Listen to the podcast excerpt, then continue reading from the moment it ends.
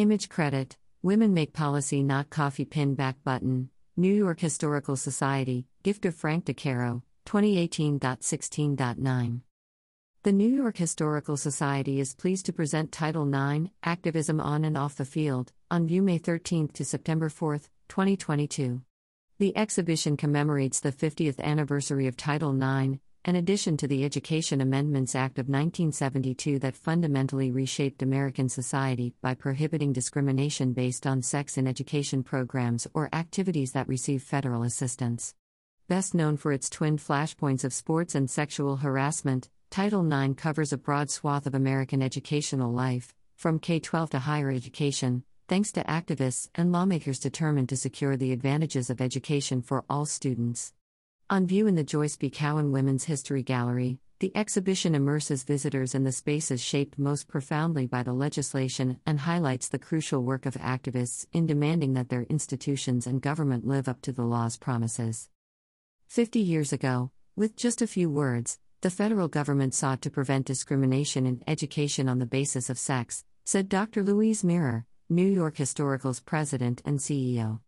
As our latest exhibition from the Center for Women's History demonstrates, the path leading up to the creation of Title nine and the subsequent years since its passage have been full of successes and obstacles, with activists advocating for equal opportunities in the classroom and on the field and protection from sexual harassment. We hope visitors will be inspired by the history on display as they consider how they, too, can contribute to a more just future. The exhibition traces the trajectory of Title nine and its impact today. The first section, On the Hill and Bench, captures the legislative and legal battles over the boundaries of Title nine fought in the halls of Congress and the court system. Displays document the work of activists across the country whose personal experiences with sex discrimination in education and professional careers within federal government agencies made them uniquely qualified to advocate for meaningful regulations for Title nine and to defend the law against amendments intended to weaken it. Items include an image of a third birthday party for Title nine, organized by supporters and attended by members of Congress including Shirley Chisholm, and a God Bless Title nine pin back button distributed by activists to supporters, politicians, and government staff to signal their support of the legislation. On campus features personal items related to student protests, from a Yale Women's Crew sweatshirt worn to a nineteen seventy-six strip in protest to flyers and signs made for demonstrations against sexual violence on campus. These personal items, alongside photographs and a recreation of a campus kiosk advertising Take Back the Night demonstrations over the last thirty years, convey the passion and commitment of these students. In a space evoking a stadium, the next section explores the explosion of girls and women engaging in sports and fitness after the passage of Title nine. Although Title nine was based on the Civil Rights Act, the federal government ultimately endorsed sex-segregated sports following extensive debate by women's rights organizations, athletics organizations, schools, and students. Artifacts from professional athletes and the consumer culture that arose to celebrate them, from Barbie dolls to Wheaties boxes, chart the opportunities for women athletes and the new standards of femininity and strength. In the classroom includes items documenting how Title nine aided efforts by parents, teachers, and schools to create new curricula challenging gender stereotypes. Children's books and classroom materials from the nineteen seventies to the present day show how as understandings of gender have changed, so too has the definition of sex discrimination under Title nine. The exhibition closes with a celebration of the law's accomplishments and a look at what remains to be done.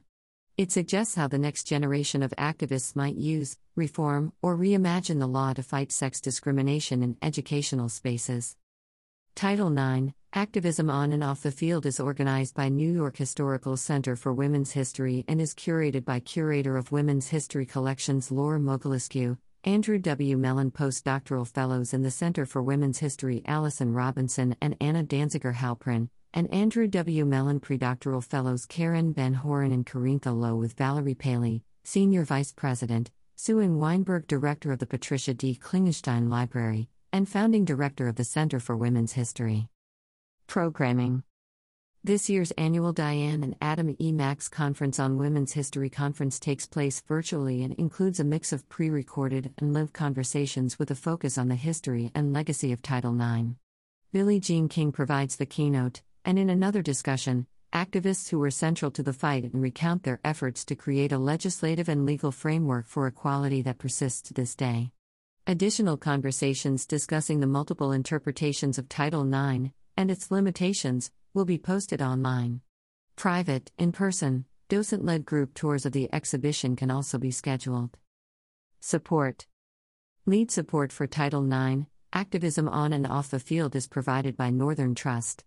Additional support is provided by Ernst and Young L L P. Exhibitions at New York Historical are made possible by Doctor Agnes Hsu Tang and Oscar Tang, the Saunders Trust for American History, the Evelyn and Seymour Newman Fund, the New York City Department of Cultural Affairs in partnership with the City Council, and the New York State Council on the Arts with the support of the Office of the Governor and the New York State Legislature. W N E T is the media sponsor. About New York Historical Society. Experience four hundred years of history through groundbreaking exhibitions, immersive films, and thought-provoking conversations among renowned historians and public figures at the New York Historical Society, New York's first museum. A great destination for history since eighteen oh four, the museum and the Patricia D. Klingenstein Library convey the stories of the city and nation's diverse populations, expanding our understanding of who we are as Americans and how we came to be. Ever rising to the challenge of bringing little or unknown histories to light, New York Historical will soon inaugurate a new annex housing its Academy for American Democracy as well as the American L G B T Q Plus Museum. These latest efforts to help forge the future by documenting the past join New York Historical's D-Mena Children's History Museum and Center for Women's History. Digital exhibitions, apps, and Our for the Ages podcast make it possible for visitors everywhere to dive more deeply into history. Connect with us at n e history dot org or at n e history on Facebook, Twitter, Instagram, YouTube, and Tumblr.